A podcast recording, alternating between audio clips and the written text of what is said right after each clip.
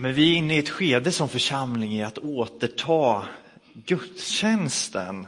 Under pandemin så har vi inte kunnat delta i gudstjänsten utan vi har tittat på gudstjänsten. Vi har inte varit deltagare utan mer varit åskådare i gudstjänsten.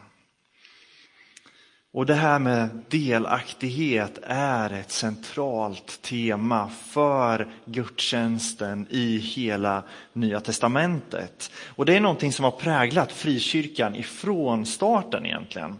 Om man kollar på frikyrkan i Sverige så är gemenskapen någonting centralt från starten 1848 när den första baptistförsamlingen bildas i Vallersvik. Ehm, på, på västkusten i Sverige. Om vi tittar på, på Svenska kyrkan så är vi vana vid att det finns en via sacra, det finns en, en huvudgång i, i kyrkan där individen liksom kan gå fram till Gud. Men i de tidiga frikyrkorummen så fanns det inte en mittgång utan när man kom in i ett, ett frikyrkligt baptistkapell på 1800-talet så möttes man av bänkar. Alltså vägen till Gud var inte en, en öppen väg där individen individen själv kan så här, tåga fram till Gud, utan det var en, en väg till Gud genom gemenskapen. Alltså den här gemenskapsidén är central i den frikyrkliga identiteten från början. Att möta Gud gör vi tillsammans och vi gör det i gemenskap. Delaktigheten är helt central i den frikyrkliga tron, i den frikyrkliga gudstjänstformen. Och själva grundtanken var just att Gud bor i församlingen. Alltså Guds ande bor i församlingen. Inte bara i prästen. Så, va? Det är inte bara prästen som är liksom bärare av Guds tilltal och kan, kan utlägga texten, utan Gud bor i församlingen. Och när man tittar på de första baptistiska församlingarna så ser vi också att det är ju här demokratin kommer för första gången i Sverige. Alltså de baptistiska församlingarna är ju de som introducerar den demokratiska formen i Sverige. Hur kan man göra det? Jo, genom att man tror att Gud bor i varje medlem. Alltså att Gud bor ibland sitt folk och i oss bemyndigar de fattiga, de utstötta, de som inte får rösta i allmänna val, att göra sin röst hörd. Alltså delaktigheten är så central i i våran gemenskap. Och det här är ett av ledmotiven i Paulus första brev till församlingen i Korint som vi har tittat på i två söndagar och som vi återvänder till idag. Paulus korrigerar församlingen i Korint på fem punkter. Det är fem saker som är liksom helt, helt fel då i, i Korintsebrevet. För det första så är församlingen splittrad. Det verkar som att församlingen har liksom, det har liksom uppstått olika grupperingar där vissa säger att men vi håller med Paulus, nej men vi håller med Petrus, nej men vi håller med Apollos. Och, va?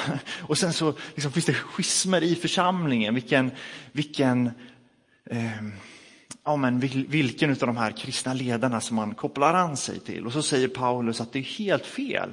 De här ledarna predikar alla Jesus. Och vi ska inte splittras utan vi är ett i att vi eh, predikar Jesus. Och den andra saken Paulus bemöter är hur de här församlingsmedlemmarna har sex. Eh,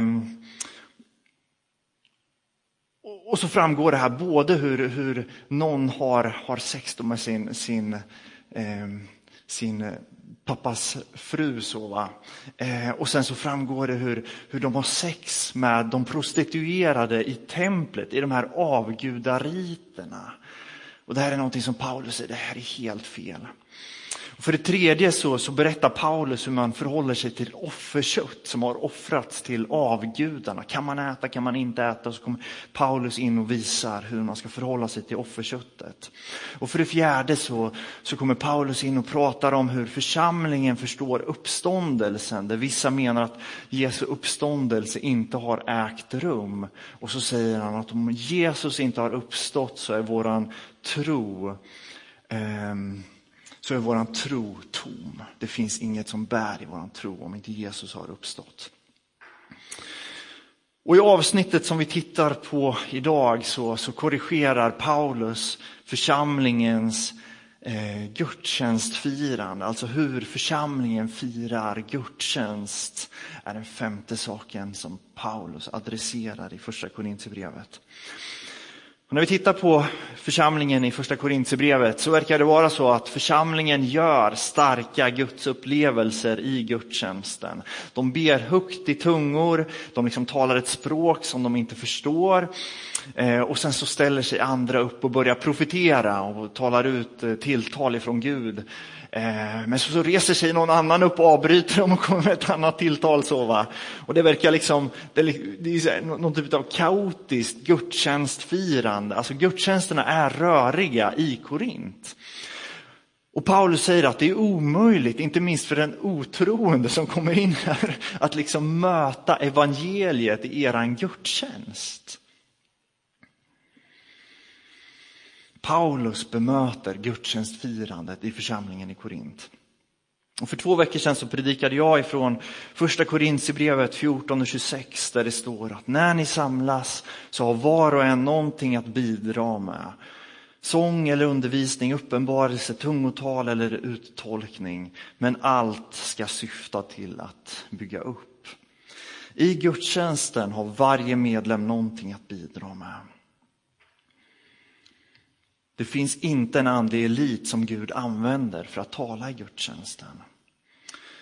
Och det är precis det Paulus kritiserar. Att vissa hade liksom fått en elitposition eh, som gjorde att andra inte fick utrymme att dela. Eh. Och när vi firar gudstjänst i Brokyrkan så firar vi gudstjänst på ett sånt sätt där vi alla har någonting att dela. Vi frågar oss, vad vill Gud säga genom mig idag? Vad vill han säga genom dig idag? Alla har något att bidra med. Och så förra predikan, så, så, eh, förra söndagen så predikade Sara om, eh, eh om hur Paulus eh, vägleder församlingen i de andliga gåvorna som Paulus räknar upp i första Korintierbrevet där Paulus skriver så här i första Korinthierbrevet 12, 7-11. Hos var och en framträder anden så att den blir till nytta. Den ena får genom anden gåvan att meddela vishet. Den andre, andre kan med samma andes hjälp meddela kunskap. En får tron genom anden, en annan genom samma, gåva, eh, samma ande gåvan att bota. En annan får kraft att göra under. En får förmågan att tala profetiskt, en annan att skilja mellan olika andar. En kan tala olika slags tungotal, en annan kan tolka tungotal. Allt detta åstadkommer en och samma ande genom att fördela sina gåvor på var och en som den själv vill. Alltså Gud är verksam i församlingen och han fördelar sina gåvor över var och en av oss. Han verkar genom var och en av oss, inte bara genom predikanten eller mötesledaren eller lovsångsledaren. Han verkar genom dig.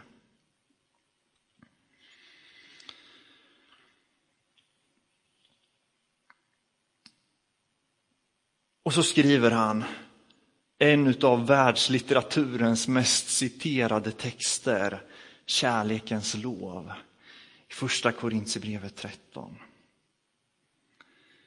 Vad handlar den här texten om? Varför skriver Eh, Paulus, första Korintierbrevet 13.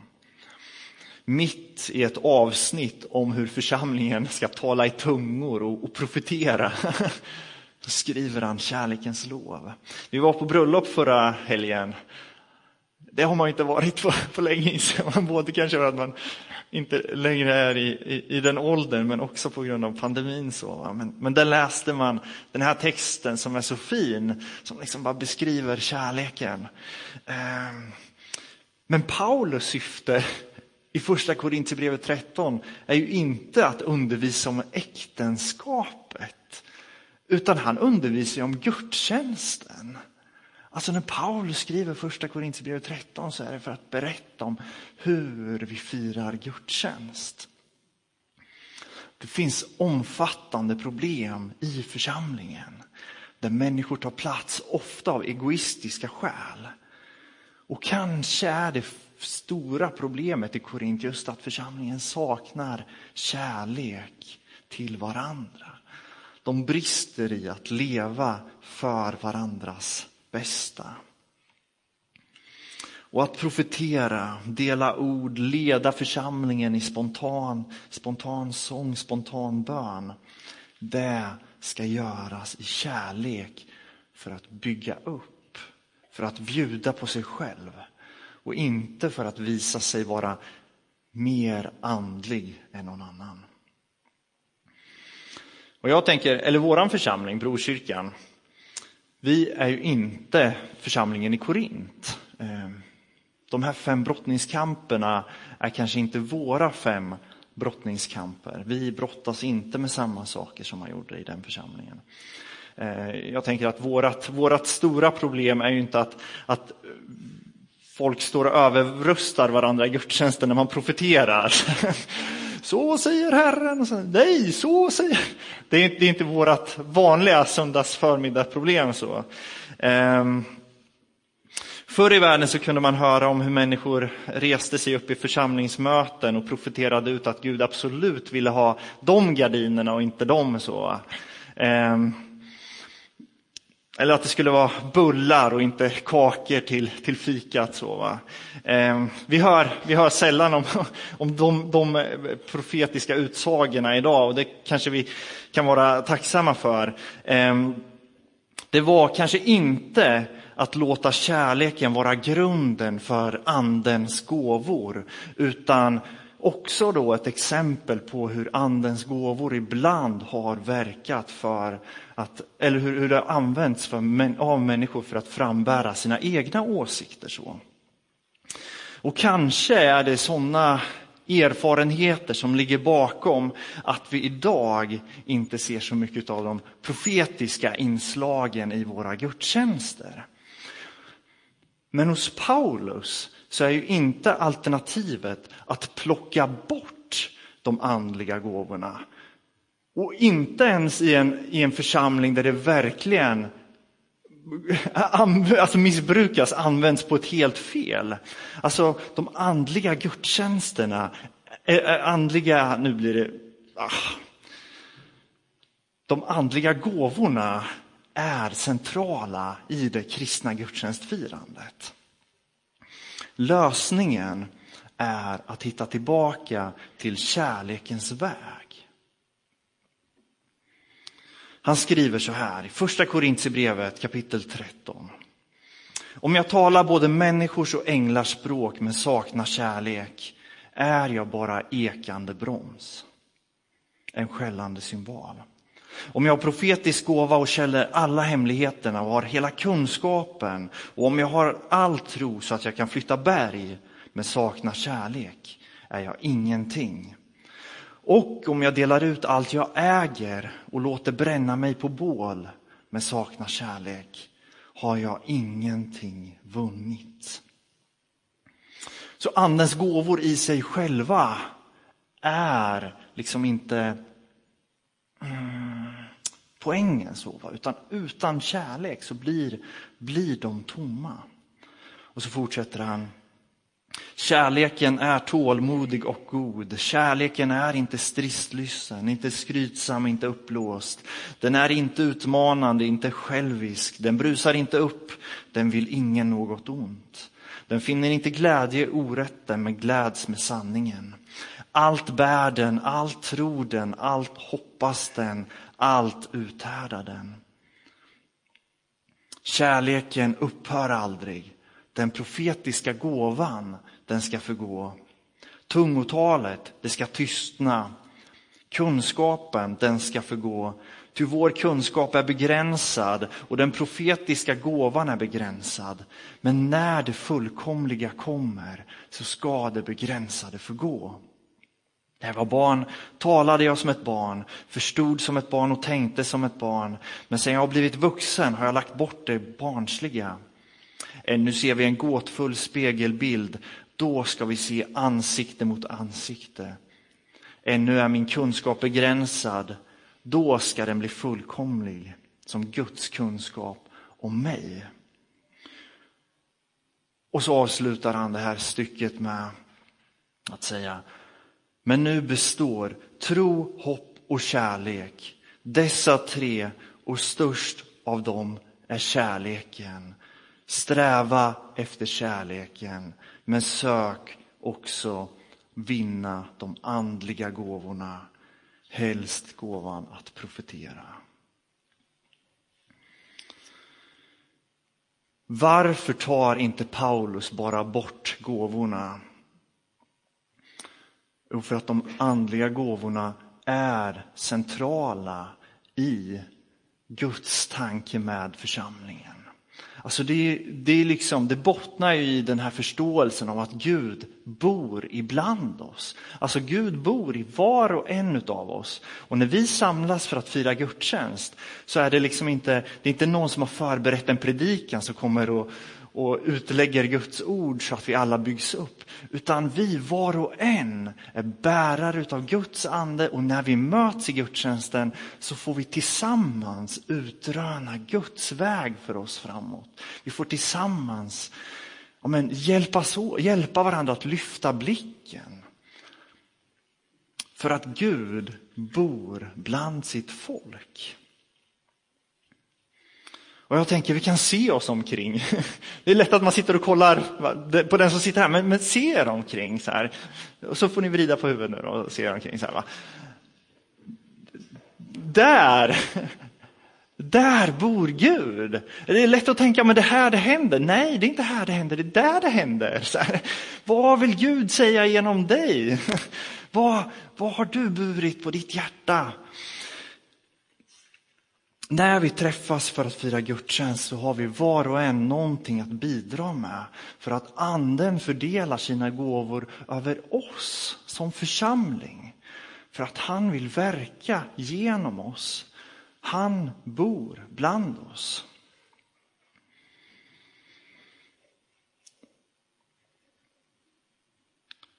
Och varför gör vi det? Varför vill vi vara öppna för Guds ande? Jo, för att vi älskar varandra.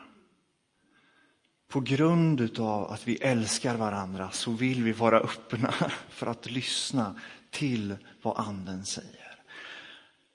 Alltså motivatorn till att dela ett, ett ord till någon, att få, få, få be en bön, att få, få lyfta en spontan sång i gudstjänsten eller spontant en, en bön är ju inte för att jag ska visa hur helig jag är. Titta på mig, nu tar jag upp en, en sång här.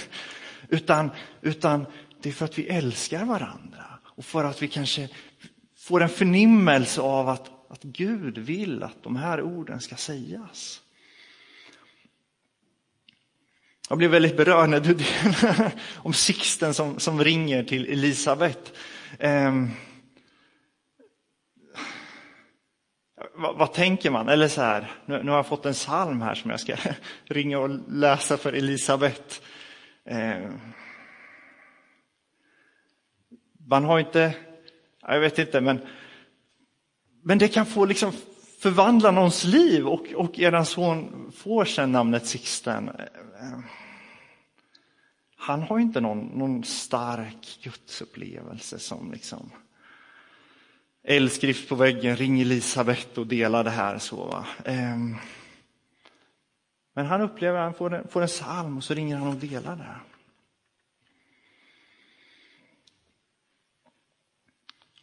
Och det avgörande tänker jag är inte att vi kan allting, att vi kan allting om det profetiska, att vi kan allting om tungotalet eller om att be för sjuka eller vad det nu kan vara, att vi kan göra de snyggaste korsstygnen i de här, ni vet man broderade ord för det har ju försvunnit. Vi måste återta fler broderade ord och hänga på våra väggar. Va?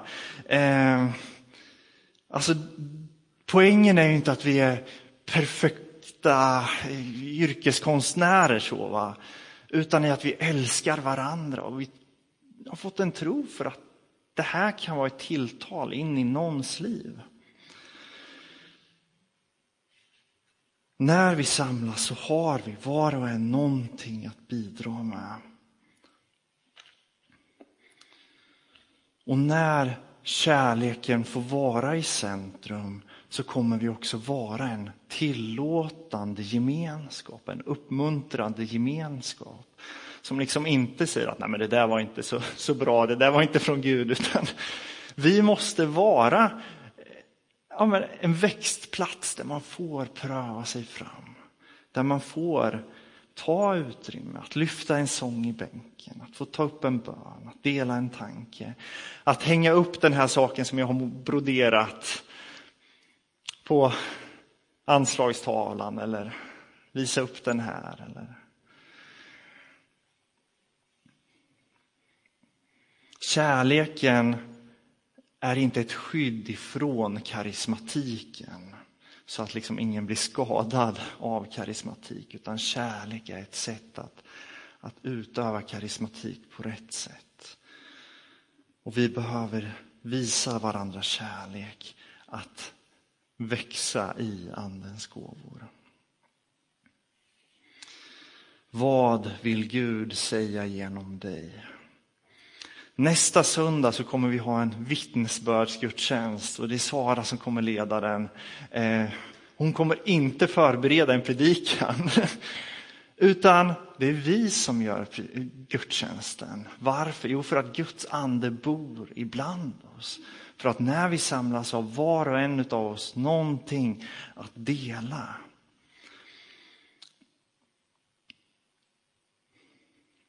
Det är ett bra tillfälle att ta med ditt broderi. Det är ett bra tillfälle att dela den här saken som du har funderat på.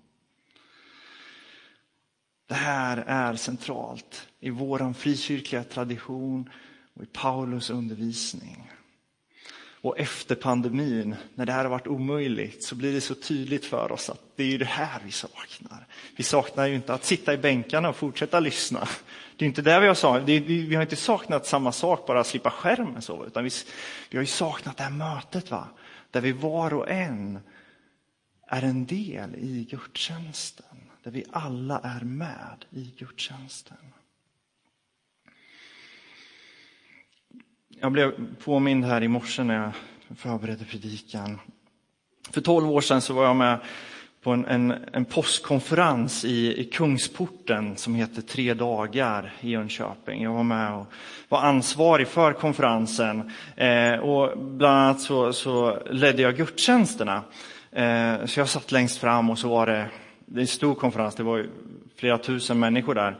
Eh, och sen upplevde jag bara att Gud gör massa saker borta vid förbönen. Jag vill också vara med där Gud gör saker. Så gick jag bort och sen så kom det någon och så delade jag massa eh, saker jag kom att tänka på över honom och sen så efter, efter det så, så bara började jag må så dåligt för jag kände så här att det här var väldigt lurigt gjort. Nu, nu var det bara mitt ego som tog över. Jag fick någon typ av storhetsvansinne och sen så, och sen så ja, ja, ni vet hur man kan må dåligt efter att man har satt på sig för stora skor. Så, där. så kände jag det där, det där skulle jag inte ha gjort så.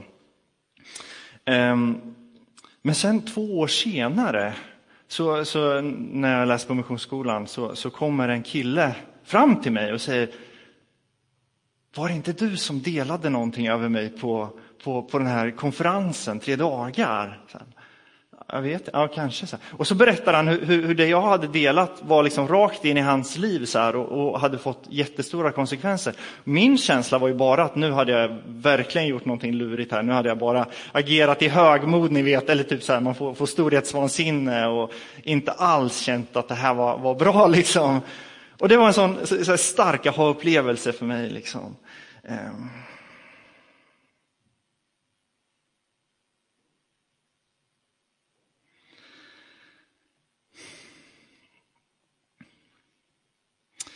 Alltså vi delar för att vi upplever att Gud manar oss. Och vi har ingen aning om vad det kan få betyda. Jag tänker att när Sixten ringer till Elisabet så har han ingen aning om vad det kan få betyda. Ehm. Och efter pandemin så vill vi tillbaka till det här. Alltså det här är en sån grej som har varit en sån, sån nerv i båda församlingarna, både i Opphem och i Philadelphia församlingen här och i vår tradition och i Bibeln.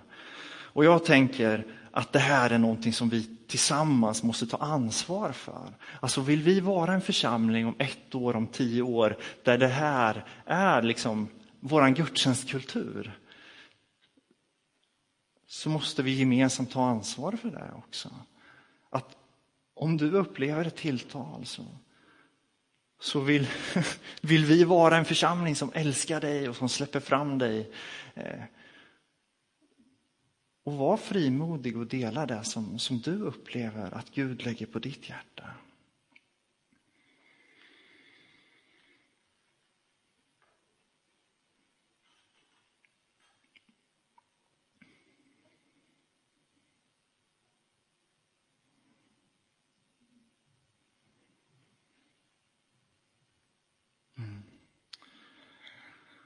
Jag kan inte läsa mina anteckningar här i slutet.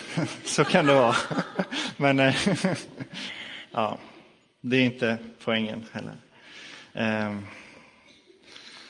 alltså hos Paulus så är Andens gåvor är centrala. Men hur gör vi då? Jo, vi älskar varandra. Alltså utan kärlek så, så, så har det här ingen betydelse. Men när vi får dela tilltal, när vi får dela vårt broderi eller ta upp en sång eller vad vi, vad vi får för inspel så, så gör vi det i kärlek. Och då är det inte tomt, utan Gud gör något vackert utav det. Det är min längtan och det är min bön för vår församling och för det som ligger framför oss. Vi ber tillsammans. Tack Jesus för att du inte bara bor i en präst som ska förmedla ditt ord, utan du bor i vem, vem som helst utav oss, Jesus. Tackar dig för att det är sant, Herre. Och jag ber att det ska få landa i våra liv, att vi ska få det andliga självförtroendet, att tro på oss själva. Att tro att vi kan höra din röst, även om vi själva kan uppleva att vad var det nu jag delade? Och vad var det här för någonting? Så så vill vi ändå vara trogna dig och vi vill låta det vara ett uttryck för vår kärlek till varandra, Herre. Så vi ber att vi ska få se mer av dig i vår gemenskap. Hur din ande verkar genom var och en av oss på, på otippade sätt, på, på, på sätt som är Kanske det inte är det som vi är vana vid i våra gudstjänster, men som är, som är naturliga för oss, Jesus. Vi ber Herre att du ska få förlösa en frimodighetens ande över oss, Jesus. Vi längtar efter det. Mm, jag ber att vi om, om ett år och om tio år ska få vara en gemenskap där det är väldigt naturligt att ta upp en bön i bänken eller dela någonting som man kommer att tänka på i våra gudstjänster, Jesus. Att vi ska få vara en gemenskap som präglas av att vi älskar varandra. Och att det därför är väldigt lätt att, att bjuda på sig själv och ha en förlåtande attityd om det blir lite konstigt ibland. Så. Mm. Jag ber om det i Jesu namn. Amen. Och jag säger också bara det avslutningsvis att, att därför så kommer vi också avsluta webbsändningen nu eh, för att